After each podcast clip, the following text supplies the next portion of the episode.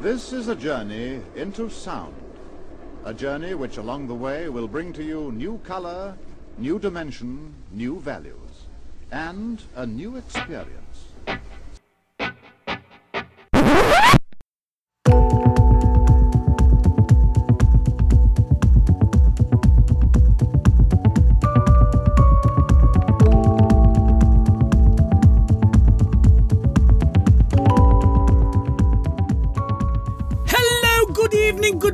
Good afternoon, good whatever it is, wherever you are in the world. Welcome to You Haven't Heard This Music Podcast, episode 3, side B. No, yes, episode 3, season 3, side B. This is an entertaining podcast, even if we do say so ourselves, about lesser known music by lesser known artists. For example, the piece of music that you can hear behind me at the moment is by Jeads, and it is a song called Left Alone. Not really a song, more of a composition. But yeah, that's what you're listening to. Jeads, um, what does it say here? Bellingham based ambient electronic solo artist Jeads finds profound beauty in unlikely places. For example, his new Under the Veneer album, its main instrument is an old rusty music box. That's quite interesting, actually. Uh, about the album, a rusty old music box sings its songs wrapped in a blanket of snow covered trees frozen in time. Mm, Uh, makes no sense to me, but that's what he's put. Uh, it's a bit about him. Yeah, he's, I'm just going to leave links and stuff in the show notes. You can go and find him. If you like this music, it's very uh, Daft Punk esque. A bit icy. Is it Mark Snow or Mike Snow? You know, the X Files theme. Wayne. Mark Snow, isn't it? I'm not sure. Hello, everybody, It's got that kind of. I was coming to you, Wayne. Um, so yeah, it's got that kind of a feel about it, a bit 90s, 90s ambient dance EDM. But yes, and with me tonight, as usual, I have Wayne. How thee? Hello, everybody. Hello. All right. Yes, you. Oh, Good, good, hey, good, bad. good. Any anything anything to say? Uh, bit Chemical Brothers-ish, this. Yes. Yeah, I see that. And and if anybody can help me out on this, I'm racking my brains. There was a video from like the mid 2000s of a um, it was instrumental like this, and the video was a train, and I'm sure to God the band were called Reykjavik, but it seems like I can't find them. If anybody knows what I'm on about, please let, let me know. Just do something. Let me know. The Bomfunk MCs. No. I'm not. I, I, I, Freestyler. No. Rocka Chocka Mocka. no. Please, please, just just get in touch if you can remember because I can't. uh, It's driving me god's sap. Um, you think of the uh, um that one, but with the two girls. Everything is dead, everything's there, going through my head, Tattoo? going through tattoo. That one. no, No. Then. it was an instrumental, and it was of a train going through like a frozen landscape. And I'm sure to God the, the band were called, or the, the guy was called Reykjavik. But I, I feel like I'm completely offside with that. I'm not sure. I'm sure it was like some Stockholmy type, you know, um, Nordic-y sounding place. Great. But yeah. So yeah, there's a lot, lot of info here. Uh, I'm going to put his website and his Facebooks and everything in the show notes so you can check him out. I like this. That's what I chose. it. So yeah, I hope you do too. Gonna move on, Wayne. Straight on. Straight No on. guests tonight, Uh, people. with no guests, no. Uh, uh, we we did have a guest, only I lost him because we were supposed to do this recording a couple of days ago, and I had to call it off at the last minute. So my fault. But then, yeah, I, I like it when it's just the two of us. It's alright, Ed. It's fun and it's less hassle. Not that I don't like having guests. He fucking does. Uh, right. Anyway, so uh, we've got two artists. I whittled it down to two. We got because usually we do three interviews and a wild card, but uh, it's turning out to be too much. So it's just going to be two interviews from now on, and a wild card, and an outro maybe. See how it goes. So our first artist is. I'm doing that because I'm trying to find my notes. Uh, Elkae. I'm going to go with Elkae. Wayne's throwing his notes in front of my face. I didn't even notice. And I, I, I have a song of hers. Have you got her song that I chose? Yeah, it's called because I was busy working. Oh yes. So this is Wayne's chat. Was it your chat? It's my chat, This is yeah. this is all you this week. Yes. I, I did no interviews for this one. So this is Wayne and Elkae, and because you were working. I'm um, from Dublin and I'm 25. I'm a singer, songwriter, and producer. Um, I make music. I try to capture, you know, the old school, good 80s stuff. Um, really authentic kind of vibe. But then I like to mix it with modern day production.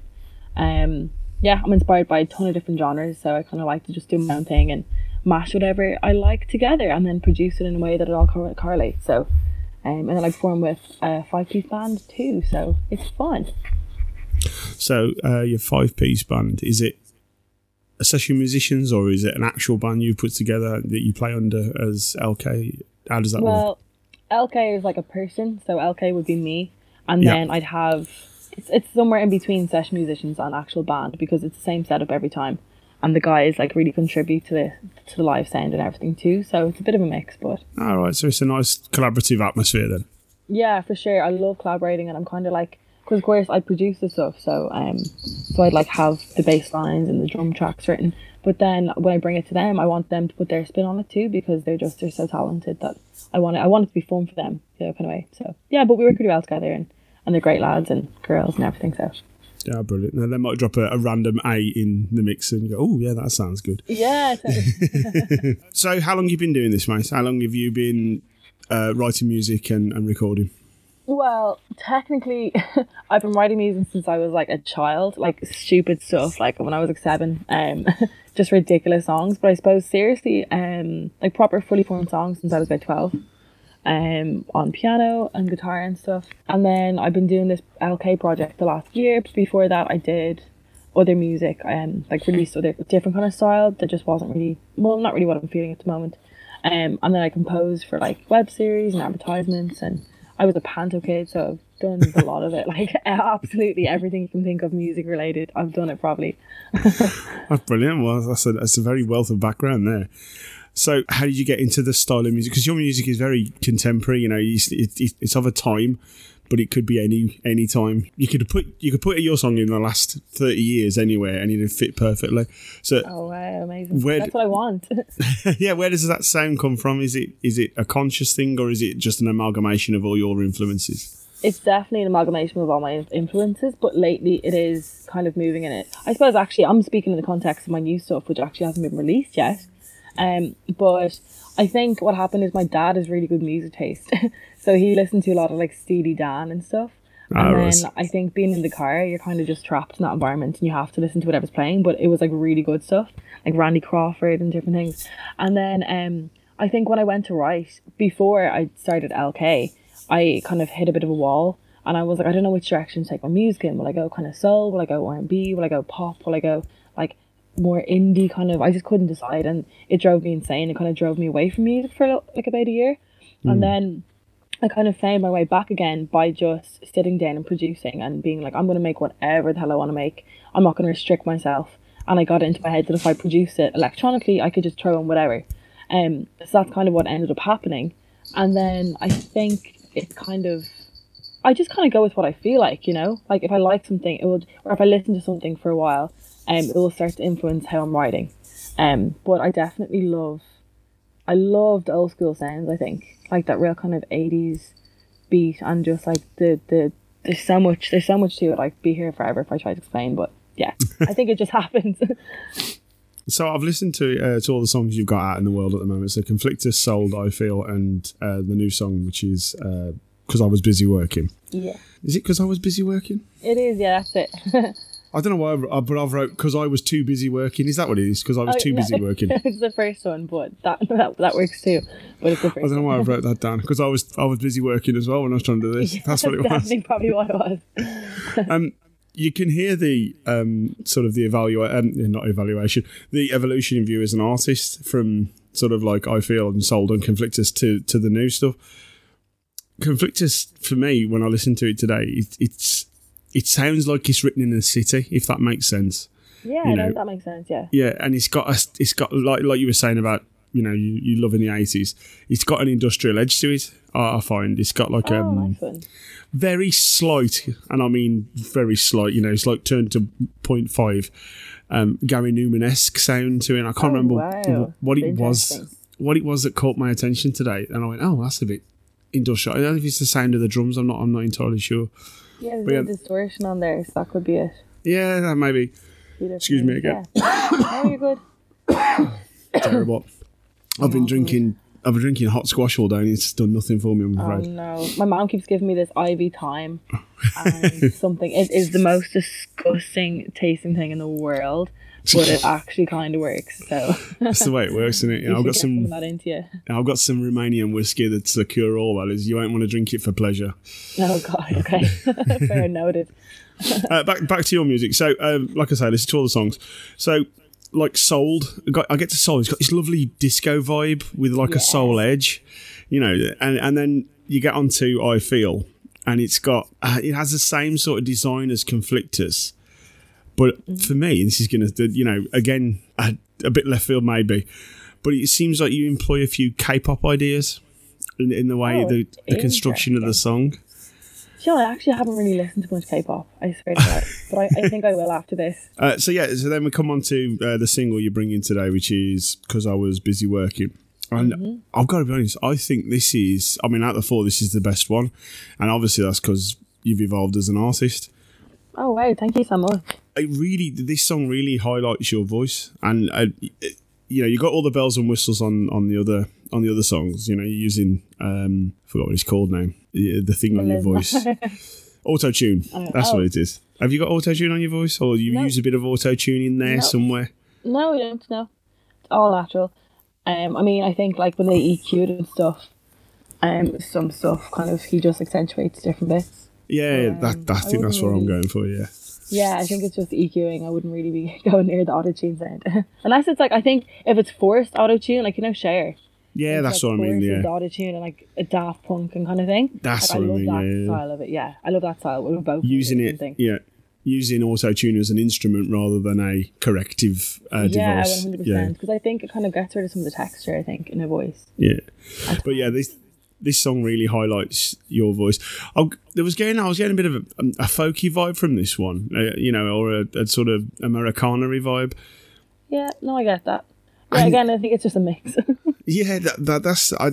Yeah, I, I- I'm struggling to to think today of an artist have come along where one song I know it's you with all four of those songs because it's like you've got your stamp on it, but the style varies so much and then comes back to home. It's it's it, you know it's it's really interesting to listen to.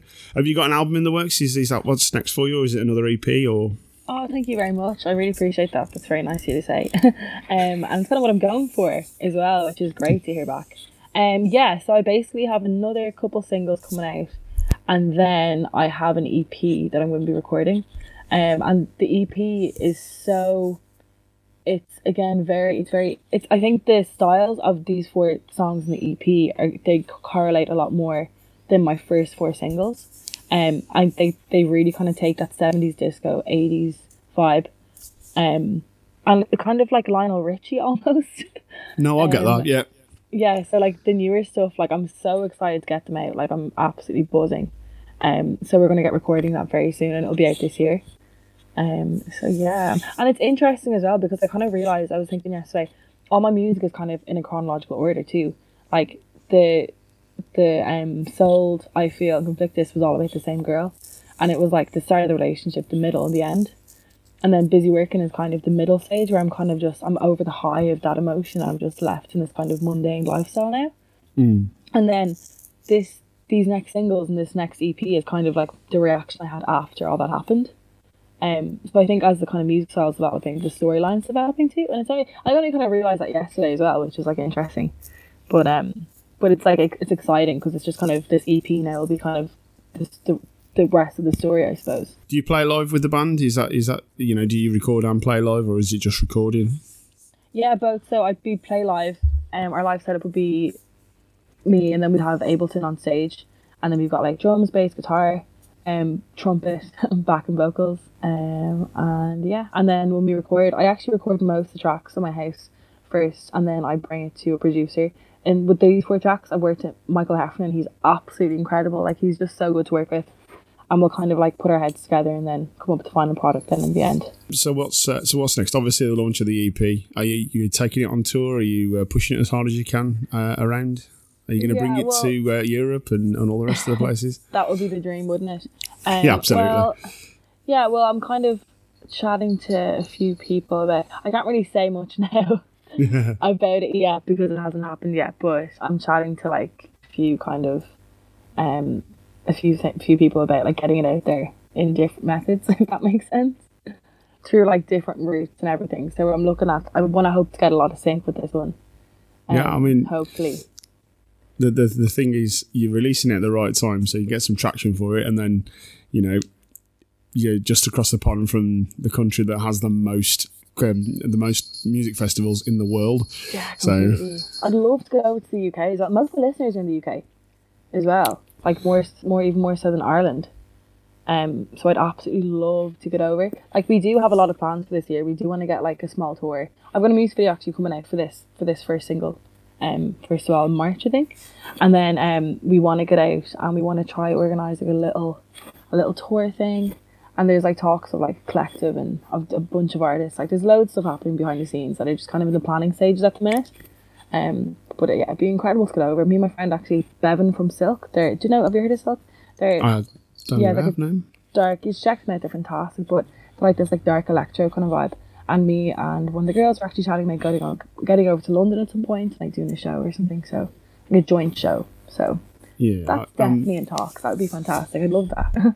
uh, we've uh, we've had some people on the on the show and uh, unfortunately it is it is about working really hard because a couple of the people we've had on you know uh, when we had them on they, they were just about to break um, into their areas and some of the people we've had on have gone on uh, you wouldn't want to be touring China like like uh, one of the chaps we know has, has just done at this moment in time but he's done uh, yeah Yeah, Maybe not right now. not not right now but yeah it, it's it's all about Eventually, I'm sure that would be incredible.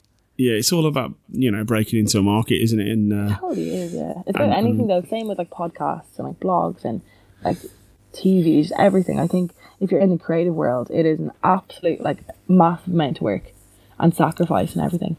well, luckily enough, I've got rich for that. So Oh, unreal! You've got it sussed. So yeah, let somebody else do the backbreaking, but take all the credit. That's that's that's what I do. you've got it sussed. Yeah, unreal. Living That's the it, yeah. dream. Yeah, Brilliant. But, um, it's cool though, but that's kind of what this new song's about, I suppose. It's just kind of the reality of when you're working the day job and you're doing like a million different things and breaking your back and and you know, it's it's it's hard at times, you know. Yeah, it's a bit. I, worth it. yeah, I, when I was reading through your email, I was thinking I've ex- you know I've experienced that as well. Yeah, I I've been in bands and and you think that band's the best. For for me, I thought it was like, oh, my band's going to do this, that, and the other, and it's like the mundanity of work. It's like I don't want to be doing this. I want to be playing my guitar. I want to be with the band. I want to be doing that. Yeah, So, yeah. totally. Yeah, I actually in tot- sick and wrote that song. I was meant to be in work and I was like, hell no, not today. So I just wrote the song instead, which turned out to work pretty well, I suppose. It was a good. Yes, success. It's a very good song. I, I like it a lot. Oh, thank you so much. Yeah, we're going to round this up uh, with some uh, silly little questions just to finish off. So, uh, we'll start with if you could replace one musician and play their part in a song, who would it be and what song would it be? Oh my god, I'm so bad at these, by the way, because I actually get so flustered. The one, the one I always go to to simplify this is like you could replace Roger Taylor in Queen and play the um, "We Will Rock You" drums because that's the easiest one, and then you'd be credited for that rather than Roger Taylor. Okay. Oh my god, let me think. Do I have a second to think about it? Yeah, it's meant to be yeah. an immediate thing. We have Okay, we have actually- we have the uh, we have the luxury of editing, so Oh, fantastic! That's great. um, One pair of pants later. there's a song. th- This isn't even that impressive, really. Um, well, not that it's not impressive, but it's it's maybe not something that you like think of. Maybe it's more of a personal thing. But um, the guy, what's his name again? In you know Alt J. I don't know. One sec. Alt J is like one of my favorite bands. Okay, and they have um this part in their guitar in this song called Taro, um, where they create this really weird sound, um, and it's actually from I think he wraps a bit of steel, like steel string around his finger, and like hits it off the guitar, Wow. and it makes this really crazy noise. And I'm just like obsessed with that, like, um, and it's just one part that just gets me going. I think. What's the song again? Uh, Taro, Taro. alt Right. J. I will put that into But then I also feel like I'm obsessed with bass as well. So I think like just to play any bass line in any kind of great song would be would be Yeah. the best. I was a, I, I've been a guitarist since I was uh, 16 years old. I, I, was- a late bloomer. I came into came into guitar, and uh, a friend, oh Rich, asked me to come and play bass in his band. And playing bass was one of my favourite times playing music. I absolutely loved it. It was more enjoyable than playing guitar. Oh yeah. Ooh. So you just feel it loads. Yeah, absolutely Yeah. with. I've, I've admitted that on on air now. I'm gonna have to delete that. uh, right, well, we'll finish up with some first and last. These are very simple, straightforward questions. So, uh, first song you wrote. Oh my god, one about a dog and a coin when I was seven. Oh, have you recorded that? Uh, no, but I also, you know, somebody hit the lights by Christina Milian. I thought I wrote that when I was like a kid. I was like fully convinced I wrote it. I had my own, I had my own version of it and everything. It was so bad. And then I came on the radio and I was like, okay, that wasn't me. Brilliant. uh, last CD you bought? Um. Oh, I got um. What can it be? Vinyl Anything? Yeah, yeah. Like or a vinyl player? I got a vinyl vi- a vinyl off this band Geejay. Do you know them? No, They're from know. they're from the UK actually. They're absolutely incredible, and I got their their EP. It is insane. G E E J G sorry G E E J A Y. G E J A Y. I will put them Yeah, into Spotify as well. I'll look at that Yeah. later. Yeah, they're great. Oh yeah, they're right there. I'll see it. Yeah. Okay, I'll I'll give that a listen. Um, first instrument you learned to play. Piano. Nice and straightforward. Have you still do you still own that piano, or is it was it just? Uh, No, it's my cousin's house. I'm not allowed to have a piano in the house. I have a I have a lovely keyboard though. I have a lovely Nord. So oh, nice. Uh, last time you played live. last time I played live was I had a headline gig, um, in Whelan's with MCD, um, on Saturday, the first of February. So That not, was my- no, what's that? Ten days ago. Yeah. Ni- Nice and fresh then. Still Yes, it was incredible. that. Is it a sold out gig? Was that It what? was, that- yeah. I couldn't believe it. Um, Fantastic. Yeah, How did it go down? really good. Yeah, I played loads of new songs I hadn't played before. Oh, it's, was yeah. amazing. I had a confetti cannon. I love confetti cannons because everyone gets so excitable. There- Like there was like a forty year old man um in the gig and he was up near the front and his face lit up like a child when it, when it went off. So Well, yeah, it's a confetti cannon. know. yeah, yeah, it's great. Brilliant. Um, your first inspiration musically wise. I think Christina Aguilera stripped. So her album stripped has a lot of soulful piano. It's very stripped back. Well, yeah, in the name. And I think um I kind of took so much inspiration from her and it was also such a big album for me as a child. Like she's going through bullying and different things. I think it was just a massive thing and I used to try do her riffs and try do her everything. So I think that kind of brought the kind of grit or soulfulness into my voice. Yeah, you know when uh, back in the day when MTV used to be about music, Yeah. um, they did a Christina Aguilera um, sort of behind the music about how she wrote that album, and it was fascinating. So I, I got hold of the album after that. So it's a fantastic album, that is. You know what? That's going to go on my Spotify list now. I have to listen, re-listen to that. that. Do and it was absolutely it's the best. I was convinced she said my name in one of the songs. it's in store and it's in one of her melisma, like her melisma things, and um, I was convinced she said my name. I still am, like she did. Do you know what I mean? Uh, last song you listened to? Last one I listened to was I think Ayama, um, Silence. I don't know that. I, I did this all the time. I know I, everybody names a song and I go, "Yeah, don't know that."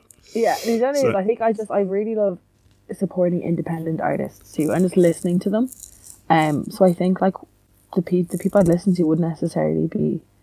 I don't know the people that everyone would hear, but you're the good. The great thing is you're going to hear of a load of really great independent artists now. So the Yeah. playlist is going to be bopping. Well, it already is. You know, that's all we do. Oh, it is. yeah, true. it's going to be even more bopping. I've got 700 unread emails of uh, of independent artists to go through. So yeah, Oh, wow. it's just brilliant. You know, it's it's really exciting because you don't know what you're going to get, and because Exactly. we're multi-genre, it could be anything. So yeah, Exactly. Uh, Better that way. it's a simple one. First chord you learn to play. I'm gonna guess it was C major. Yeah, I think mine was C because I, I learned I learned keyboard first. I'm sure it was C. Mine was the same. Yes, you start with middle C, no sharps, no flats. Straightforward. Yeah. uh, last song you learned to play. song I learned to play. Oh my god, I haven't learned to play a cover in so long. Um, I think Dua Lipa. Um, what was it? Don't start now. Okay, yeah, I'm not- what it was. I'm not from. I'm not. Oh God, I'm terrible. I'm not really up on on like current music. I'm the same as Rich because we have to go through loads of this. You sort of it's whatever's on the radio's current. Yeah, So- yeah, no, of course. Yeah, this one Oh. it's her, sec- her second last a recent um single. Ah, okay, it's, it's really cool. It's like there's it's, it's very stripped back. There's just a lot of bass in it, so it's cool. cool. So we'll do first and last gig you went to. Okay, first gig I went to. I don't. I'm gonna say Britney Spears when I was like nine, I think, in Croke Park or something, was my first, and the last gig I went to um was I think I went to my friend Sprint. Um, yeah, they played. They played a couple weeks ago. My friend Sprint. Um, so they they were fantastic as well. Brilliant. Um, okay, uh, the first lyric that gave you an emotion. Oh God, it would have Good. been in stripped, definitely. And I think it would have been. I think there was a song, "Keep Singing My Song," um, and oh God, the whole thing. Um, you know what? Actually, I'm gonna give you a different lyric. That's not my first, maybe if that's okay, because I I'll be here forever trying to pick that one. A friend of mine, Brendan Carwell, absolutely incredible songwriter, and I went to college with him, and he wrote this lyric, and it was like when a man hasn't felt love in so long, he clings to the thing he last felt it from and that like I don't know it's lyrics that's always just stayed in my brain because I feel like it, it's so relevant for so many things. Do you know what I mean? Not just love, but just a bunch of things. It's yeah. If it if it does it for you, you know, it sticks there, doesn't it? So Yeah. Um, and the last lyric that gave you an emotion. Oh my god, this is so difficult. this is the hardest. I'm so bad at these things too because I'm just so bad at making decisions. You're not on your own. This happens every week. Oh god, the last lyric that gave me an emotion. I feel like that happens 20 times a day, so I'm Uh, gonna try and narrow this down. I'm actually gonna have to go to my Spotify be like, what have I listened to? Alright, give me two secs. Mine was uh, going going back. Mine was. Uh, do you know um, an artist called Bat for Lashes? No, actually, but I'll check them out. She's a uh, she's an electronic artist, and she just released an album. And there's a song on there called Mountains, and it's the last track on the album. And the, the, the lyric is sing sing softly, sing to me in the dark. It's the way she sings it. It's it's just stunning. Absolutely. Sometimes it's about the delivery, isn't it? Yeah, that's it. It's you know they're only words you've heard them a million times before. But it's just like you say, it's in the delivery The and the context. said. Yeah, I'm gonna do a thing again that's not answering your question. I'm gonna answer different question, all but it's like relevant to what we're talking about. Um, That's Did you ever hear Ray Charles cover of "Sorry Seems to Be the Hardest Word" with Elton John? I haven't no. Oh my god, get that into you now. It is absolutely hit. That's I think that's my favorite vocal, and it's the way he delivers. Every, it's the way Ray Charles delivers every lyric is like insane. I think it was his last recording before he died. No, he was like in his nineties or something, or he. It's just like his voice sounds like it has that texture of a saxophone almost. It's so rich, and the way he sings every single word is like insane. So I suppose, yeah, the way he sang down lyrics would have been the last time I got proper hit by something massive. Yeah, I know that's not your it's- question, but it's like an listening answer, to so. um, it's like listening to Johnny Cash when he did that Nine Inch Nails cover, and I know the I know the Nine Inch Nails. I don't know if you know "Hurt" by um, Nine Inch Nails, but Johnny I Cash covered. do. Yeah, Johnny. Cash covered it, and it's a completely different song when he covers it because it's, you know, it's all the weight of his life and the way you know the way Mm. he's singing it's fantastic. Yeah, Right then. incredible though. So where can everybody find you, uh, Elkae, if they need to, if they want to stalk you responsibly on Facebook and all the places? Um, they can find me at Elkae Music, so it's E L K A E Music, um, on Instagram, Facebook, Spotify, um, Twitter, everything, Bandcamp yeah, just absolutely everything they can find. I can verify that. Yeah, it's it's good you've got a, a very um, searchable name because it's it's the first thing that comes up, so it's great. Oh, fantastic! Great. right then, uh, Elkae, thank you very much for your time. Thank you so much, Wayne. Thanks for having no me. No worries. And now the sun is going down.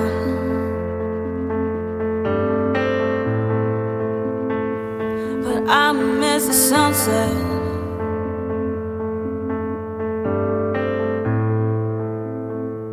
See, I was busy working.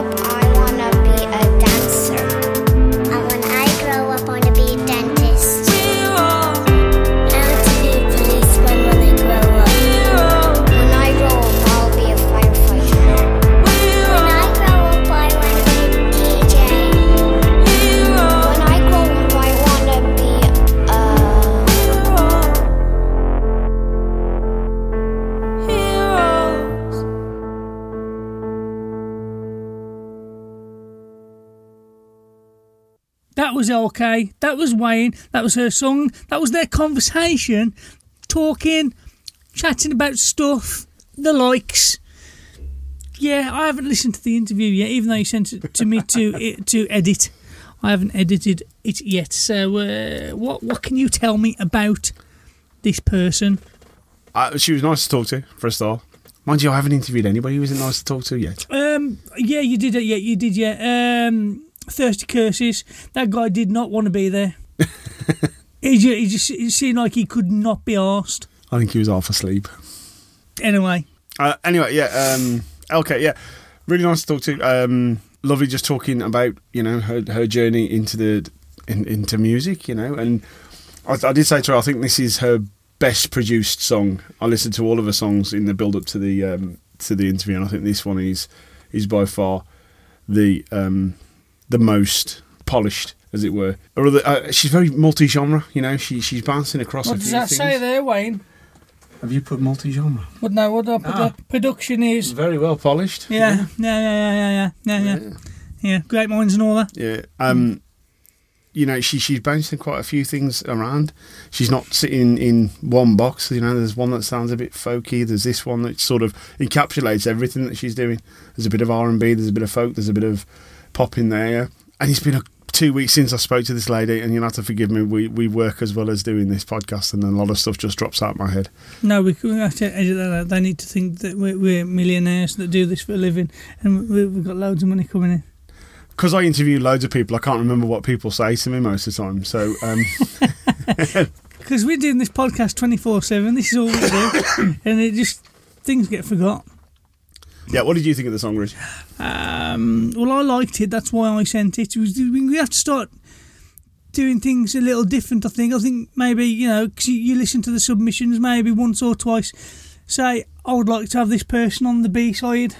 So you know, because at the moment it's all my taste. It's all what I like. So if you come across one and think I'm not gonna have her for or him for the main show, but might be good on the B side, you should you should tell me that and I might pursue that for the B side, and then we can interview them. Yeah, but I'm looking at emails from last July, so That's fine. They'll be all true, excited yeah. when it comes through. Um, I, I've got slight scent of Lana Del Rey. yeah, absolutely. Yeah. Uh, love the synth in this. Uh, the synth, the sample drums I like. Uh, very strong sounding, very organic, even though it's obviously samples and synth. But yeah, I, I liked it.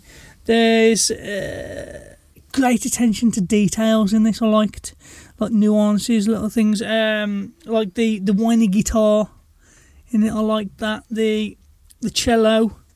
There's a bit cello with the with the bow that comes in, and it's it's only it's not all the way through. It's just in parts, but it works very lo- nicely. And yeah, and the the dub bass. There's a bit of dub bass in it that were. It's all it's just yeah little details that come together and work to produce a nice piece of music. Seamless, a nice seamless record. Mm. Yeah, and like I, like I said earlier, and you said production, very well polished, very good, awesome.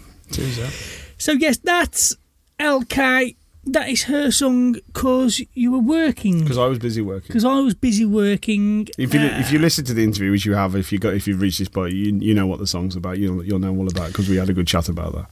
so yeah, check out all of the other stuff, uh, information, Facebooks, Instagrams, Spotify's, everything in the show notes. Check her out, show her some love, and go throw some money at her and buy her work as well. Moving on to it's not Stacey Pierre. That's mine. That that's for the, For the next. A-side, that's for that the next show. That is Nigel Thomas. Moving on to Nigel Thomas and his song "Your Fire."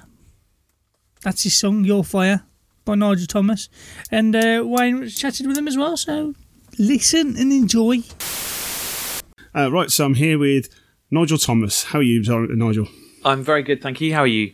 I'm all right. Uh, you know, like you know, Good, good. bit wet and windy this uh, this Monday afternoon, but yeah, I like this weather. I love, you know, the stormier and darker the better. I think that says a lot about uh, uh, yeah, a lot about you. Um, Yeah. So, for the uninitiated, tell us all about Nigel Thomas. Tell us what you're about, what you do. Um, I'm a London-based musician. Um, I used to be the lead singer of a band called the Foxes, who you may, although probably haven't heard of. Um, and now I release my own music. Uh, I released a brand new album called Well Well that was out in September. Uh, I'm very pleased with how it's how it's done so far. Lots of interesting music videos to go along with it, and yeah, very pleased with how it's how it's gone. I'll have to check out the music videos. I didn't realise you got music videos too. Yes, To be fair, Uh, I, Rich fired uh, your album over at me on, uh, I think it was Friday, and Right. had the weekend to try and sort of digest all the music and get through it and and, yeah, yeah. and whatnot. Yeah. So, uh, tell me about the Foxes. Who are the Foxes, or who were the Foxes even? Foxes were a uh, we were a London-based band. Um, we worked with some. We, we kind of did everything DIY, so we did it all ourselves. Um, we had a MySpace music feature. This is how far back it was. We got featured on MySpace, MySpace Music, and from that we got given um, uh, like a tour of America. We got sent over. Uh, and we started off in New York, and we went across Texas, and then we went to Hawaii. Uh, we did European tours. We toured the UK pretty much constantly um, and we released an album called Last of Many, and that was back in 2011. Had a couple of indie UK uh, top 10 hits. Uh, had a fantastic time, some of the best best experiences of my life. Um, then people got married and kind of um, it, uh, sort of we drifted apart, but we're still good friends, and we still have the music there that we're very proud of, and some amazing memories. It sounds absolutely awful, you know, touring Yeah. America and Hawaii. God, We want Some to of the- doing that. we, I remember my, one of my favourite memories is we we all quit. We all had day jobs. I used to work for the NHS, and All right. we all decided once we got this American tour, we thought, right, this is the, this is the chance we should leave our day jobs, focus on the music. And um, I remember we left the day jobs. I think it was on the Friday. Uh, then we flew over to America, and then so the day after we were there in North Carolina, and this uh, lady who'd fl- flown, flown us over had this hot tub, so we were sitting out in this hot tub um, under the um, the stars of North Carolina with beers in our hand, and we're thinking, no, this is it's it's been a good move. It's been a good move to do this. very good, very good. Uh, so, what what inspired you to go and do you know your own stuff, your solo stuff? I, oh, I I never wanted to stop doing music. I always loved it, and um, it's always been you know a passion of mine. I I um I just love being creative, and mean that's why I love doing music videos too. It's not just the music. I want to do the whole kind of package. So I yeah I decided to keep going. I did my first solo album, which was called Traveling Man, and I worked with Luke Oldfield um, at Tilehouse Studios on that one. Um, that was Mike Oldfield's son, and he was great. And we recorded it part vi- uh, part um, analog. So we he had this fantastic old tape deck, so we put it onto that, and it, yeah, started my solo career that way. Really. That's that's that's brilliant. I love the name dropping. By the way, just do it. all Oh yeah, time. gotta Whatever gotta you got, done, just, just just drop it as far, as far as fast as you can. Just I have it. so few that I need to need to use them. Yeah. So yeah, so um, we're talking about your album. Well, well, what song are you going to bring from uh, from the album for us to listen to? Uh, well, it's the sort of latest single. It's called Your Fire. Your Fire, right? Okay, Yeah. I've made some notes about that one as well. Oh, let me hear. Let me hear. Yeah, so so yeah, I was, I was listening to the whole album today. I mean, it starts off very, you know, it's it's very jazz based, sort of neo jazz based. When when the piano comes in, and I was getting like hmm. a Jamie? Cullum esque. It was. I was going. Jeremy okay, Cullum's well- good. That's all right. Yeah, I, was, I was like, there's nothing, there's nothing bad in what I'm what I'm, what I'm saying. It, it just it Yeah. threw me a little bit.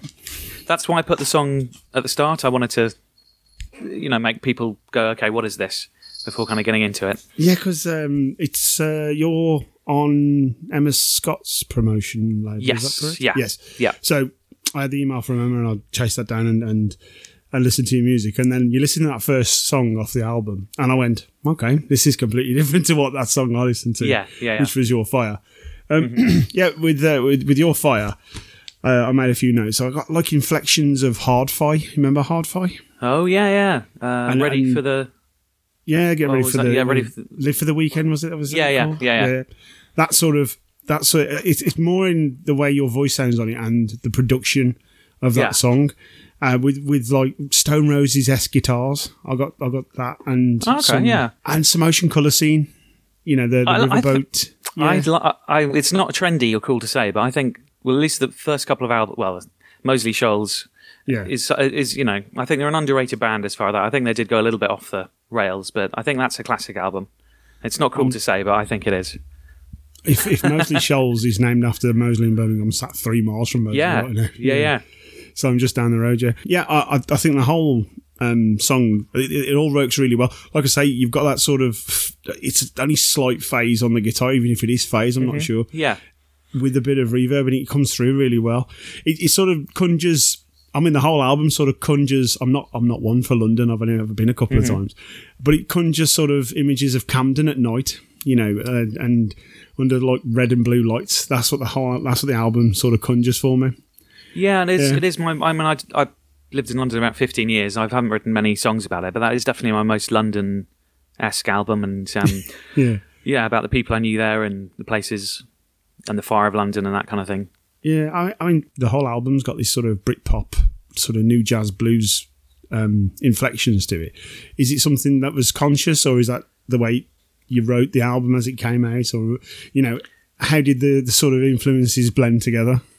It wasn't really a conscious decision at all. I um, it was just a as the sort of collection of songs I had at the time, and the way it came together. And I guess the I, it, maybe in the um, the mixing because it was mixed by Sam Williams, who did like the first Supergrass album, and he did um, Gaz Coombs' first album, and that kind of uh, those kind of bands. So I guess that that may have influenced it. But I guess I've always, I sort of grew up listening to you know Blur and Supergrass and Yeah, it's, it's got kind of that music, sort so of nineties indie sound. If you're using somebody who's, who's produced super supergrass Yeah. as well, yeah, you're aiming I- in the right area. Yeah, Yeah, and I guess and it's it's again, it's not very uh, very cool. I think you know, I think Britpop, the, the sort of term Britpop, is not a very uh, not very cool sort of term to use, and I think it's looked upon with some disdain these days. But I, I think that you know, there's there's good and bad in every scene, if you will.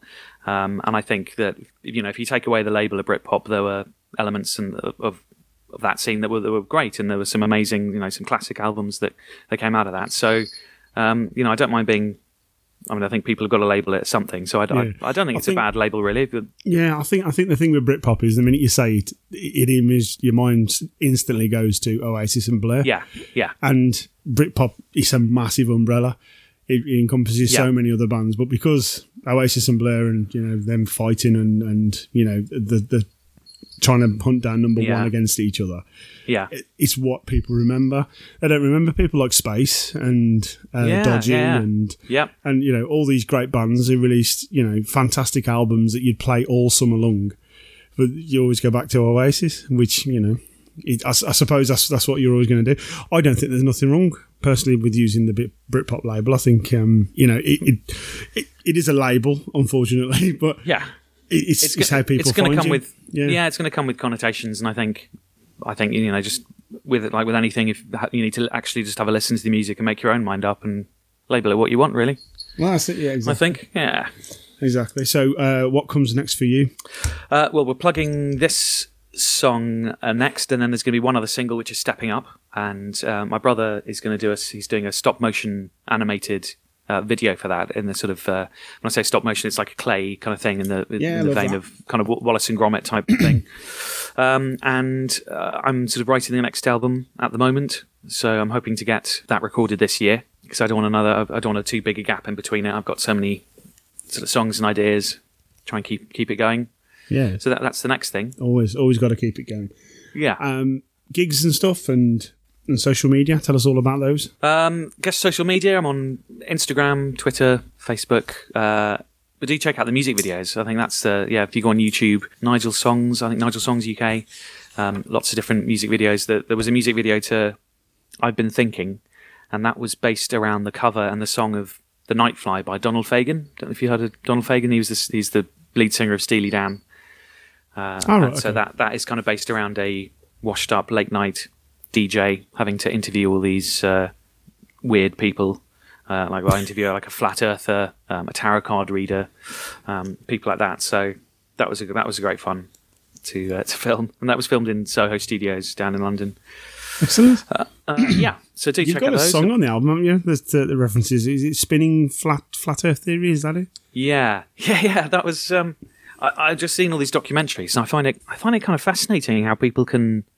I love looking into it, and there was that Netflix documentary about people Oh, who believe. that one? Yeah, that's the one with the um, the experiment at the end. Yes. Oh, that was the Oh. best bit when they see that they have to hold the thing up, and they go, "Oh, that's interesting." Oh, It's it's a bit. I think it's. I find it a bit depressing. You think that you know how many for thousands of years people have worked. You know, people have worked out that the Earth is, you know, is round, and that the and that now, but just because of, I don't know. You can blame the internet. You can blame the parents, but for whatever reason, these people believe that, sort of strongly believe that, and it's just, yeah, I find it a bit kind of depressing that we haven't, as a race, evolved beyond that kind of thing yet.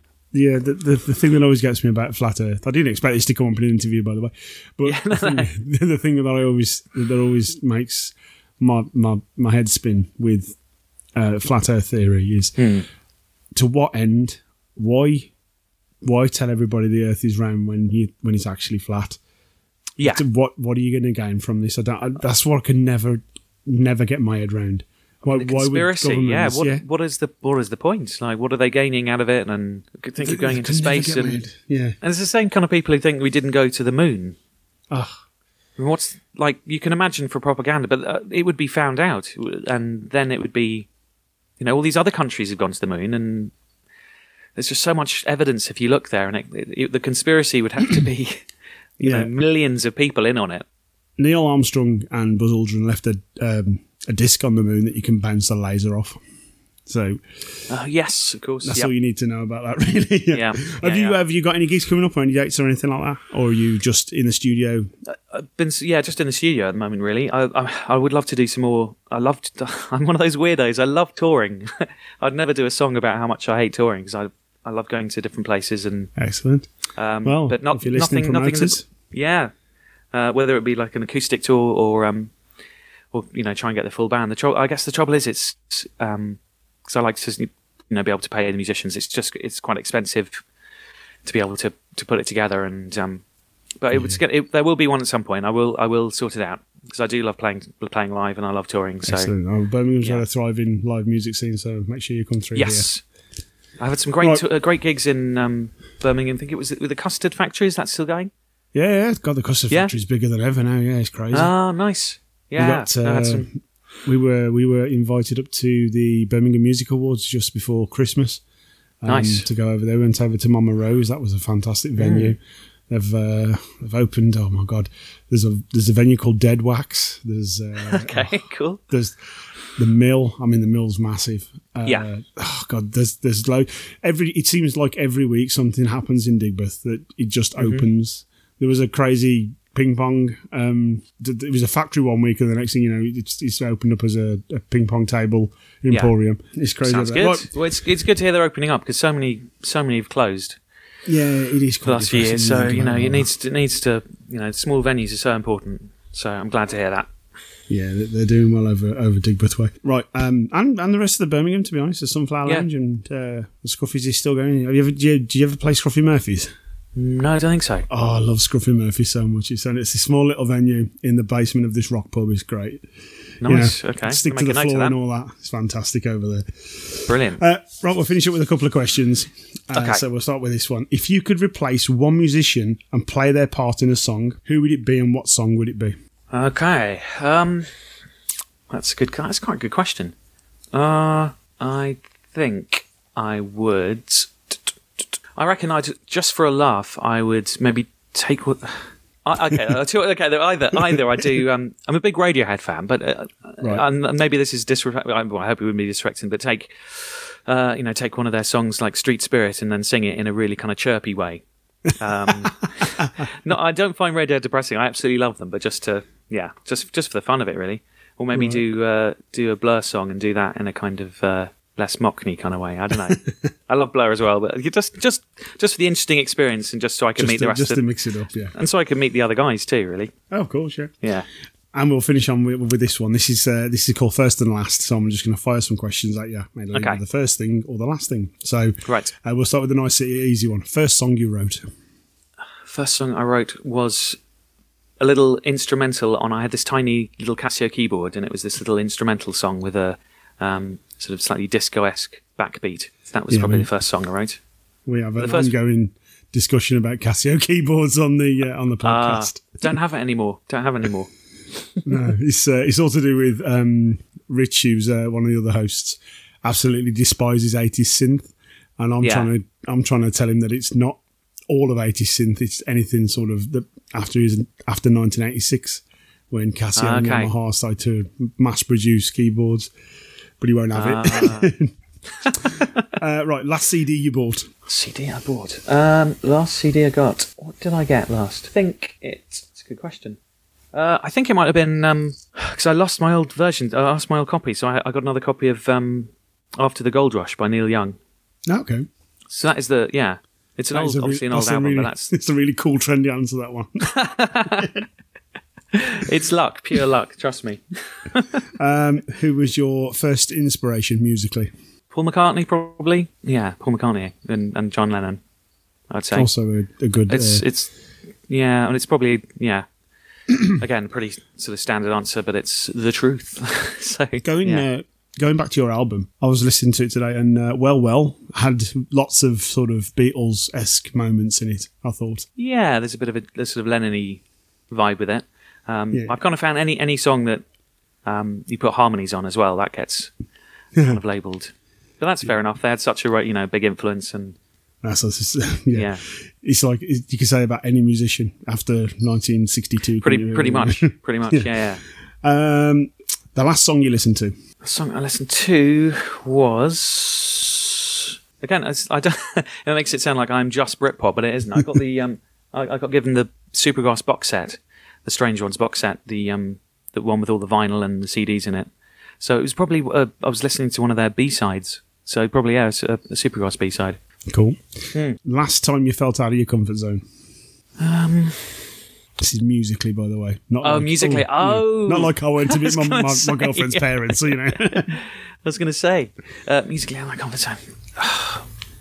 Last time I probably was recording, I guess. I kind of, I, I, the musicians, I work with um, some amazing musicians, and they're, you know, especially um, in terms of their guitar abilities and musical knowledge. So, yeah, probably, probably last time I was in the studio, and I, I you know, it's, I like to push myself and um, and surround myself with people who, you know, are better than me, which isn't Well, isn't, isn't hard. So, That's, that's uh, yeah. you become great. You stand on the shoulders of great people. Yeah, exactly. Yeah, and I think I, you know, not be afraid to ask questions and to, exactly. you know, if you don't know something, because that's how you that's how you learn. So I think, and I think it's good being out of your comfort zone. If you're if you're not out of your comfort zone when you're making music, then I think what you're going to make is going to be kind of mediocre, um, right, which, well- which I hope the album isn't. So yeah, No, no, it's a good album. It's a, it's a Mm. good listen.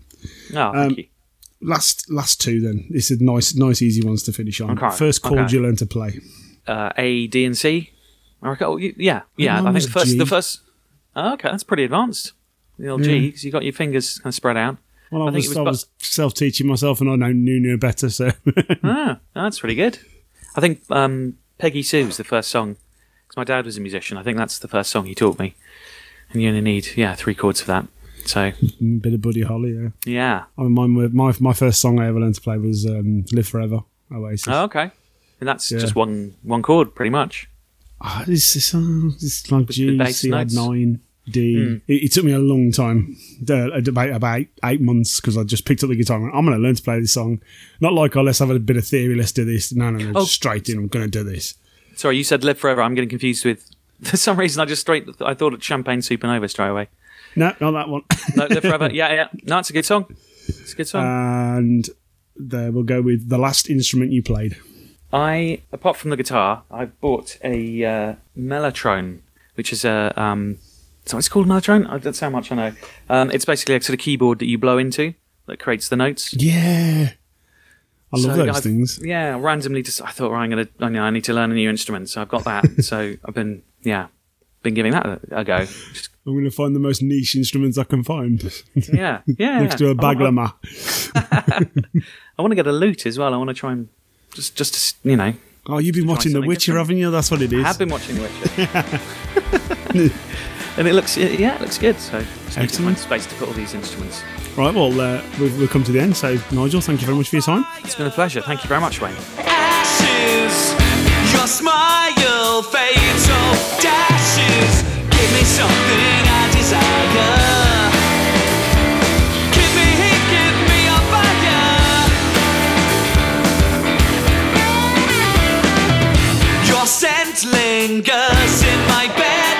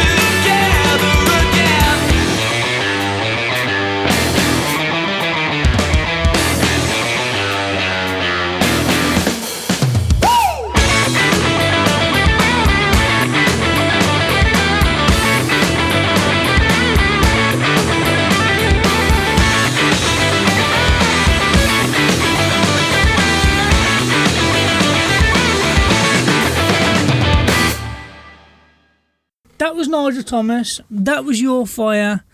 That was their chat. Yes, this is a this is what I like to call a nice bit of Manchester rock. Ah, yeah, and I said that to him in, in the interview as well.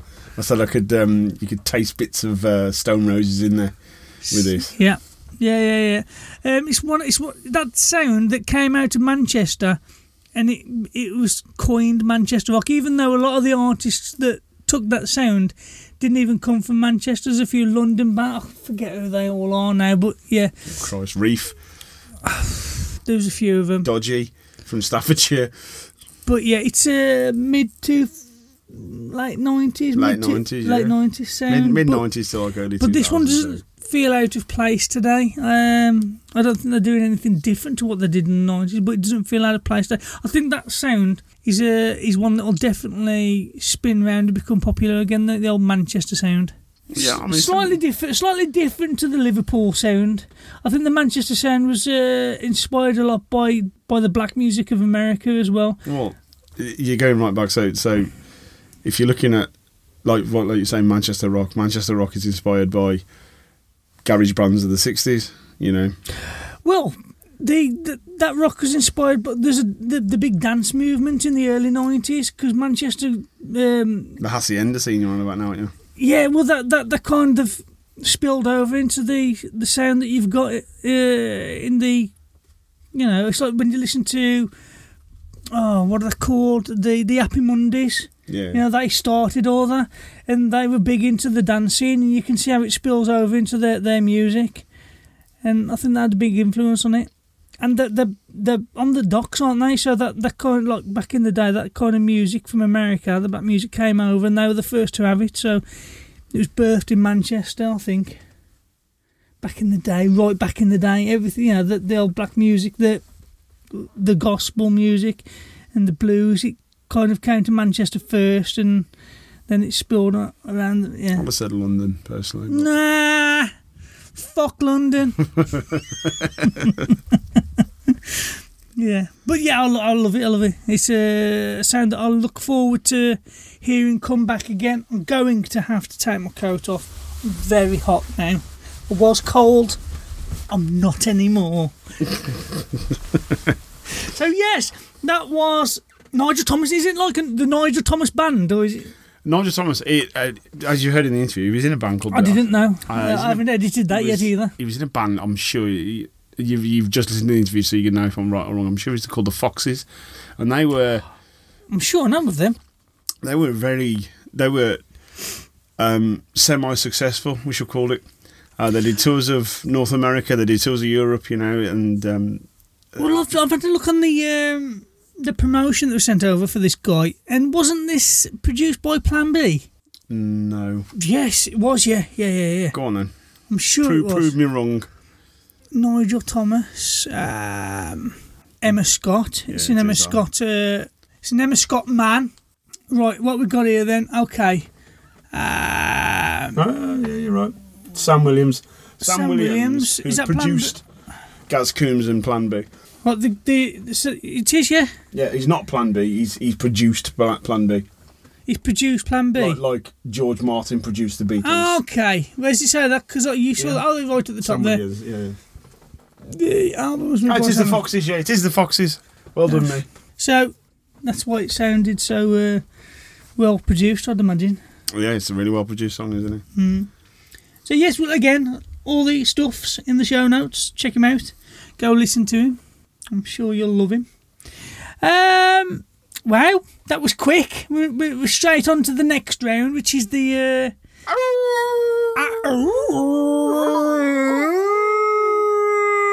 it was a really weird story, actually. Oh, by the way, this is the wild card section.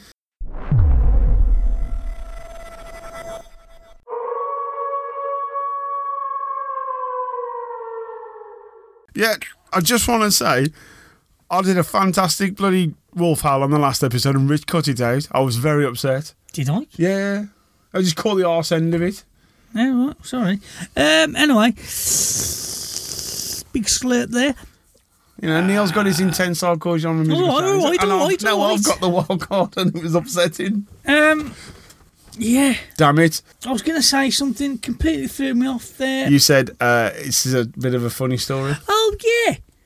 So I'm at home the weekend. I've got a dog. I've had the dog five, six years. Staffordshire Bull Terrier, blue Staffy. A very quiet dog. Doesn't really bark.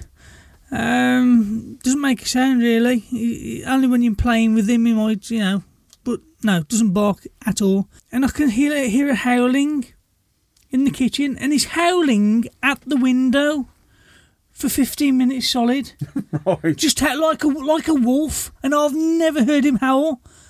And it was so fucking weird. And so I opened the door, and he ran to the end of the garden and howled at the fence for 15 minutes. Then he went back to his bed as if nothing happened. Very fucking strange That's indeed. really fucking strange. I've met your dog. Yeah, he's he's he's quiet.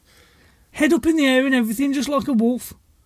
What was it? in daylight as well. Yeah, What the fuck? I don't know. Do not know. Actually, I'm glad it was daylight because Yeah, to scare the shit out of you.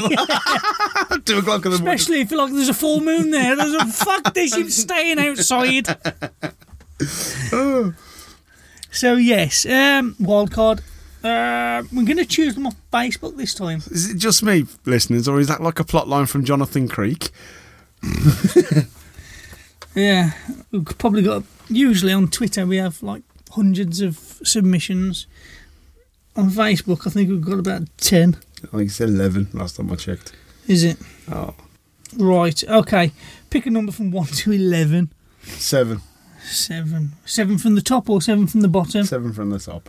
Okay, one, two, three, four, five, six, seven.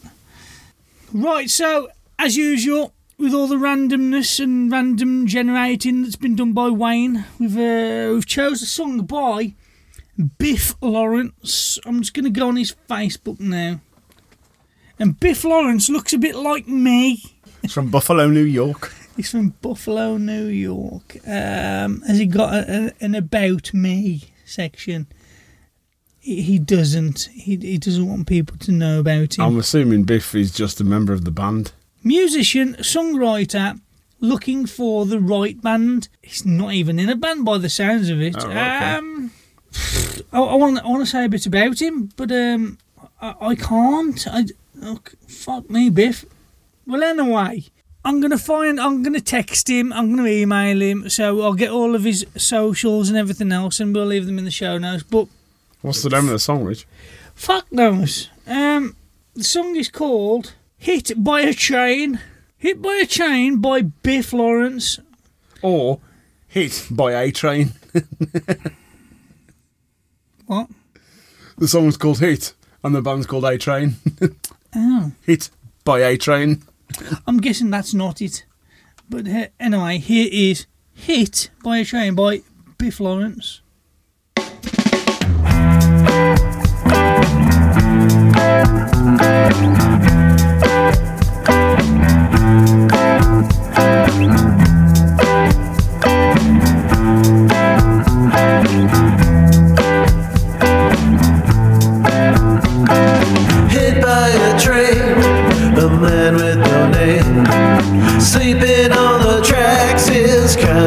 Insane. Why was he there? Who the hell cares? It happens every day, and it all sounds the same. It all sounds the same. A smile and a charm didn't do any harm. Now buried in a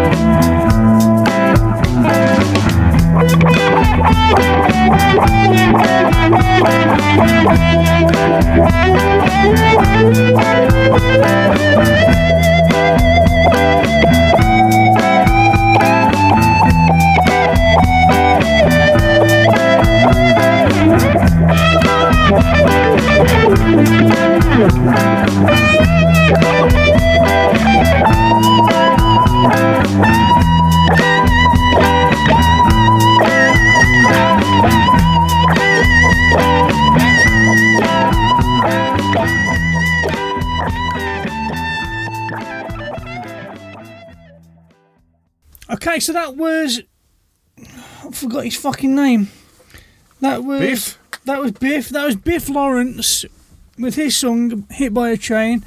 This was a nice bit of I'm slurping. Again. This was a nice bit of um, reggae, pop funk, pop rock funk.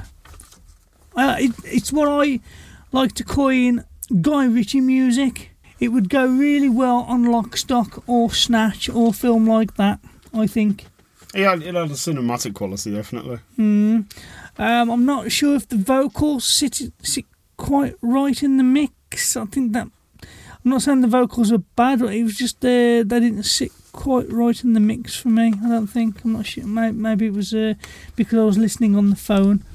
Might need to listen through some decent headphones. They're overloaded the vocals, and they just they feel like a consciously that they're a bit skewed. So it, Yeah. gives, it gives you a sort of echo. Hmm. You know, kind of like when we fuck things up on this, and you call on the, the vocal up properly, and you get that instant reverb. But you think this was uh, intentional? Uh, yeah, Hmm. to that point, yeah. Yeah, nice, nice song overall. Though I enjoyed it. Yeah, Yeah, good it's song. good.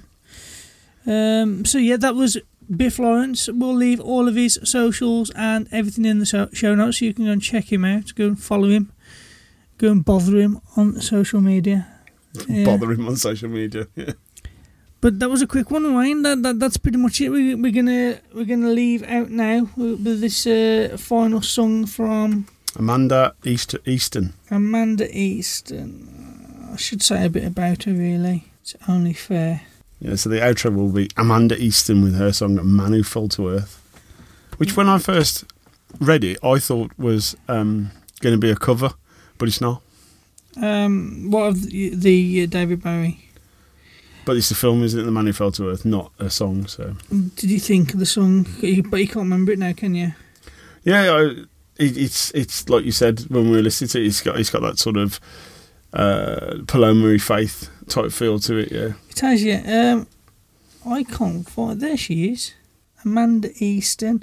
We're very pleased to introduce Amanda Easton. This is the PR company. We get a lot of PR, PR companies sending us stuff, and thank you for doing that because they put everything nice in the email. You know, it's all presented nicely. My, my favourite thing there is the links. Because you just go Links. down, you just go, oh, SoundCloud, oh, yeah, Spotify, oh, nice. Everything should be on the email. You don't. I don't need links to a separate PDF. Fucking Dropbox. Fuck off with your Dropboxes. Yeah, we don't want to download stuff to our phone. I've got so many songs on my phone because I've had to download. I don't want to download your music. Well, I might want to for the show, but um, I'd rather just listen to through SoundCloud or Spotify first. Anyway, soulful pop artist who has released uh, two self-penned albums and three EPs. Two of her singles appearing in the top 10 of the independent Aussie charts. She appeared on stage as backing vocalist for some of Australia's best loved musical legends, including Glenn Shorrock, Powderfinger, uh, Marcia Hines, James Reyne, Vanessa Amorosi, Richard Clapton, and Wendy Matthews. Um, and there's a big bio here. But uh, yeah, I'll leave all the stuff in the show notes so you can check it out. And this is her song. What did we say it was? I like this, by the way. Yeah, Paloma Faith. Yeah, it's good. That's what I was, yeah, Yeah. I was getting there. But uh, what was the song? It's called uh, Man Who Fell to Earth. Man Who Fell to Earth by Amanda Easton. Thank you for listening, everybody. If indeed you still are. Goodbye. Goodbye.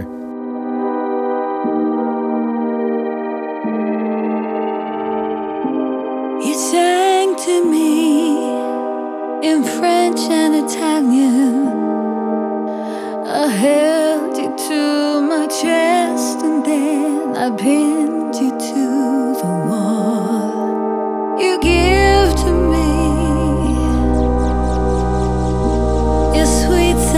fiction.